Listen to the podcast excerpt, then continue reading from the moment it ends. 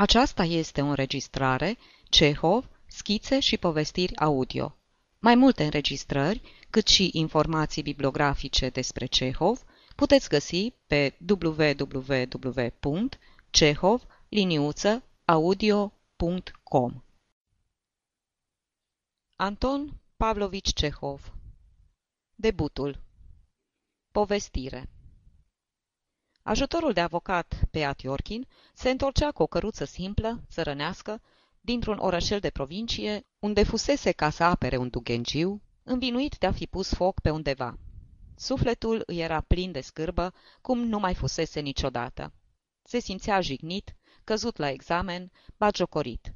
I se părea că ziua aceea, ziua debutului atât de așteptat și plin de făgăduieli, îi nenorocise pe vecie cariera, încrederea în oameni, părerile despre viață. În primul rând, cel care îl trăsese pe sfoară, atât de urât și de neomenos, fusese chiar osânditul. Până în ceasul judecății, omul clipise din ochi cu atâta sinceritate și arătase cu atâta suflet și naturalețe că e nevinovat, încât unui psiholog și fizionomist, apărătorul se socotea și una și alta, toate dovezile aduse împotriva acuzatului îi se păreau scorneli nerușinate, cane, idei preconcepute. Dar, la judecată, împricinatul se dovedi a fi un șmecher și o canalie, și toată psihologia lui Piatiorkin se duse dracului. În al doilea rând, îi se părea că el, Piatiorkin, se purtase la judecată într-un fel cu totul caragios. Se bâlbâise, se încurcase când fusese vorba de întrebări, se sculase în picioare în fața martorilor, roșise ca un prost. Limba nu-l ascultase de fel, i se împleticea la vorbele cele mai obișnuite, de parcă ar fi avut de spus cine știe ce calambururi. Pledoaria și rostise fără nervi, privind cu ochii împăienșeniți ca de ceață peste capetele juraților. În timp ce vorbea, i se păruse că jurații se uită la dânsul cu batjocură și dispreț. În al treilea rând, ceea ce era cel mai grav, substitutul de procuror și partea civilă, un avocat bătrân, învechit în deale meseriei, nu se purtaseră colegial față de el. Se înțeleseseră se vede treaba să nu-l bage în seamă și, dacă își ridica uneori ochii asupra lui, o făceau numai ca să-și arate dibăcia, să-și râdă de dânsul sau să-l pună cu abilitate în încurcătură. În cuvintele lor se simțeau ironia și condescendența. Vorbeau cu aerul de a-și cere scuze pentru faptul că apărătorul e un prostănac și un blec. În cele din urmă, pe Atiorchin nu mai putuse îndura. Într-o pauză, se repezi la avocatul părții civile și, tremurând tot, îl copleși cu obrăznicii. Mai târziu, după ce ședința se isprăvi, îl ajunse din urmă și pe substitutul de procuror și îi spuse și lui câteva. În al patrulea rând, de altfel, dacă ar fi să socotim tot ce îl întorcea acum pe dos și îl rodea la inimă pe roul nostru, ar trebui să spunem ce s-a întâmplat în al cincelea, în al șaselea și în al sutelea rând inclusiv. Ce rușine! Ce scârbă! își spunea avocatul cu durere, stând în căruță și înfundându-și urechile în gulerul paltonului. S-a sfârșit. La naiba cu avocatura mea. Am să mă retrag într-un fund de provincie, în singurătate, departe de toți acești domni, departe de uneltirile lor murdare. Da mână odată, omule, naiba să te ia, să năpusti el la căruțaș. Mergi de parcă ai duce un mort la însurătoare. Mână mai iute! Mână, mână, îl îngână căruțașul. Ce? Nu vezi cum e drumul? Pe dracu dacă l-ai mâna, și el și-ar da sufletul. E o vreme, pedeapsă de la Dumnezeu, nu alta. Într-adevăr, vremea era îngrozitoare. Părea că fierbe de ură, clocotește de mânie și suferă împreună cu Peat Iorchin. Prin văzduhul negru ca funinginea, vântul umed și rece sufla și șuiera pe toate glasurile. Pe sub roți clefăia zăpada amestecată cu noroi lipicios. La fiecare pas dădeai de mușuroaie, hârtoape și podețe rupte. Noaptea e neagră ca smoala, urmă căruțașul. N-ajungem nici până în ziua. Trebuie să rămânem peste noapte la Luca. Cine-i Luca ăsta? Un bătrân care locuiește în pădure, drept în drumul nostru. Un fel de pădurar. Iaca și căsuța lui. Și, într-adevăr, se auzi prin apropiere un lătrat răgușit de câine, iar, printre crengile desfrunzite, licări o luminiță încețoșată. Poți fi un mizantrop cât de mare, dar, dacă dai în calea ta, într-o noapte neagră și furtunoasă, de o luminiță ce strălucește în pădure, simți că te trage înspre oameni. Când căruța opri la căsuța prin fereastra căreia licărea sfios și îmbietor o luminiță, tânărul își simți sufletul mai ușor. Se trăiești, moșule!" îi spuse el, prietenos, bătrânului care ieși să întindă, scărpinându-și burta cu amândouă mâinile. Aș putea să mân la tine în noaptea asta?" Se poate, bombăni Luca. Mi-au mai picat doi. Poftește în odăiță. Piat Orkin se aplecă puțin, intră în cămăruță și... Toată mizantropia îi se întoarse în suflet cu puterea ei dinainte. La o măsuță mică, pe care ardea o singură lumânare de seu, ședeau cei doi oameni care îl aduseseră în halul în care era. Substitutul de procuror, Fompach, și avocatul părții civile, Semecichin. Se întorceau și ei, ca și pe Atiorchin, din același orășel și nimeriseră de asemenea la Luca. De cum dă dură cu ochii de apărătorul care intra în odăiță, se zugrăvi pe chipul lor o mirare plăcută și amândoi săriră de pe locurile lor. A, colega, cum de-ai nimerit aici?" îl întrebară dânsii. Te-a dus și pe dumneata vremea de afară. Fii binevenit. Stai jos." Piatiorchin își închipuia că la vederea lui cei doi au să-și întoarcă ochii în altă parte, au să se simtă stingeriți și au să tacă. De aceea, primirea lor prietenoasă îi se păru cel puțin o obrăznicie. Nu pricep, băigui dânsul, ridicând cu demnitate din umeri. După cele ce s-au petrecut între noi, eu, eu sunt uluit. Fompah privi cu mirare la Peatiorchin, ridică din umeri, apoi se întoarse frumușel spre Semecichin și înodă iar firul povestirii întrerupte. Și, cum îți spuneam, citesc ancheta, iar acolo o contrazicere după alta. Scrie de pildă polițaiul că răposata Ivanova, țăranca, era beată turtă când a plecat din casa unde fusese poftită și a murit după ce a făcut vreo trei verste pe jos. Cum te-a putut face trei verste dacă era beată turtă? Este asta o contrazicere? Este, în timp ce Fompah îi povestea avocatului toate acestea, Piatiorchin se așeză pe bancă și începu să-și cerceteze locuința vremelnică. O luminiță în pădure e poetică numai de departe. De aproape însă e o proză cât se poate de jalnică. Aici, de pildă, lumina o cămăruță nenorocită și cenușie, cu pereții povârniți și un tavan înnegrit de fum. În ungherul din dreapta atârna o icoană veche, iar în cel din stânga se înălța o sobă grosolană ce aducea cu o scorbură mohorâtă. De-a curmezișul grinzilor, tavanul era brăzdat de un fel de drug lung, de care atârnase odată un leagăn. O măsuță șubredă și două bănci înguste și hodorogite alcătuiau toată mobila căsuței. Încăperea era întunecoasă, rece și fără aer. Mirosea a putregai și a seu ars. Porcii, își zicea pe Atiorchin, trăgând cu coada ochiului înspre dușmanii săi. Au jignit un om, l-au împroșcat cu noroi și acum stau liniștiți de vorbă, de parcă nu s-ar fi întâmplat nimic. Ia ascultă, îl chemă el pe Luca. N-ai cumva o altă odaie? Nu pot să rămân aici. Am o tindă, dar ai frig acolo. Frig al dracului, mormăi și semecichin. Dacă știam, Aduceam ceva de băut și o pereche de cărți de joc. Să luăm măcar un ceai. Ce ziceți? Moșulică, dragă, vezi de ne pune samovarul.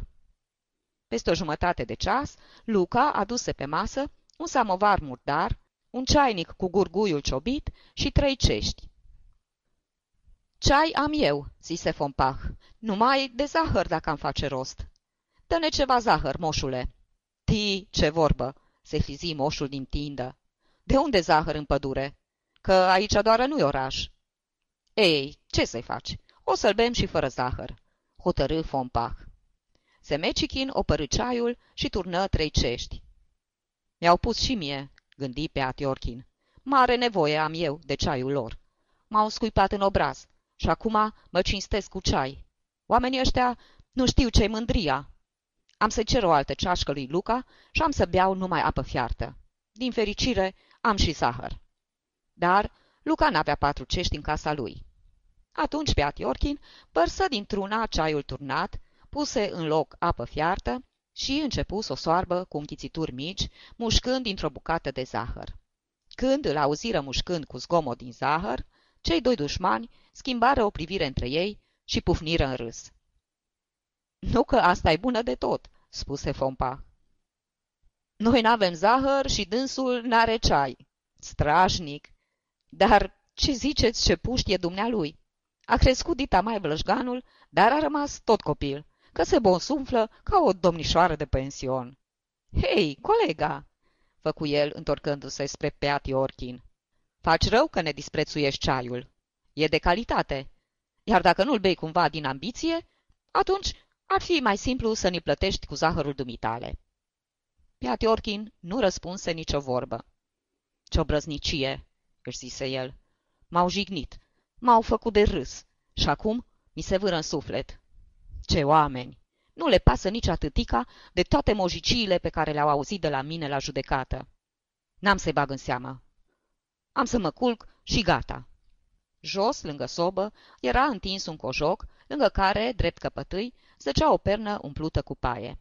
Piatiorchin se întinse pe cojoc, își puse capul înfierbântat pe pernă și se înveli cu șuba. Ce plictiseală!" căscă Semecichin. De citit nu poți citi, că întuneric și frig. Iar de dormit n-avem unde. Brrr! Ia, spunem, osip osipici. Dacă, de pildă, Luca are să mănânce dintr-un restaurant și n-are să plătească, ce o să fie asta? Furt sau escrocherie? Nici una, nici alta. Un simplu prilej pentru acțiune civilă. Se iscă o controversă care ținu un ceas și jumătate. Piatiorkin asculta și tremura de ciudă. De vreo cinci ori simți dorința să sară din culcușul lui și să se amestece în vorbă. Ce prostii!" gândea el, chinuit, ascultându-i. Cât de încuiați sunt acești oameni! Ce lipsă de logică! Discuția se isprăvi când Fompach se întinse în sfârșit alături de Peati Orkin, se înveli cu șuba și zise Haide, ajunge! Noi vorbim și nu lăsăm pe domnul apărător să doarmă. Culcă-te și dumneata!" Mi se pare că a și adormit," răspunse Semecichin, culcându-se de cealaltă parte a lui Peati Orkin. Colega, dormi?" Uite cum se leagă de mine," își zise Peati Orkin. Porcii!" Tace, va să zică a adormit," mormăi Vompah. Mare lucru să poți adormi în grajdul ăsta. Și se mai spune că avocații duc viață de birou. Nu de birou, ci de câine. Ca să vezi în ce văgăun am nimerit. Știi ceva? Mie îmi place vecinul nostru, cum îi zice, Șestiorchin sau cam așa ceva. I-a prins, înflăcărat. Da, peste vreo cinci anișori o să iasă un avocat bun. Are stofă puștiul. Tinerel și cu caș la gură, dar l-ai văzut cu ce înflorituri vorbește și ce figuri de stil îndrăsnețe folosește. Numai că degeaba l-a amestecat pe Hamlet în pledoaria sa. N-avea niciun rost. Vecinătatea atât de apropiată a dușmanilor și tonul lor liniștit și condescendent îl înnebuneau pe Peatie Orchin. Simțea că se năbușă de mânie și de rușine. Dea cu zahărul a fost bună de tot, râse încet Fompah. Domnișoară de pension și pace. Și de ce s-o fi supărat pe noi? Ai idee? Dracu știe. Peati Orchin nu mai putu îndura. Sărica ars, deschise gura, dădu să spună ceva dar suferințele îndurate în tot timpul zilei fuseseră prea mari. În loc de vorbe, izbucni din pieptul lui un hoho de plâns. Ce-o fi având?" întrebă Fompah speriat. Ce ți s-a întâmplat, dragul meu?" Ești, ești bolnav?" făcuse Mecichin sărind în picioare. Ce-i cu dumneata? Ai rămas cumva fără bani? Vorbește odată." E o josnicie, E o mișelie. O zi întreagă, o zi întreagă.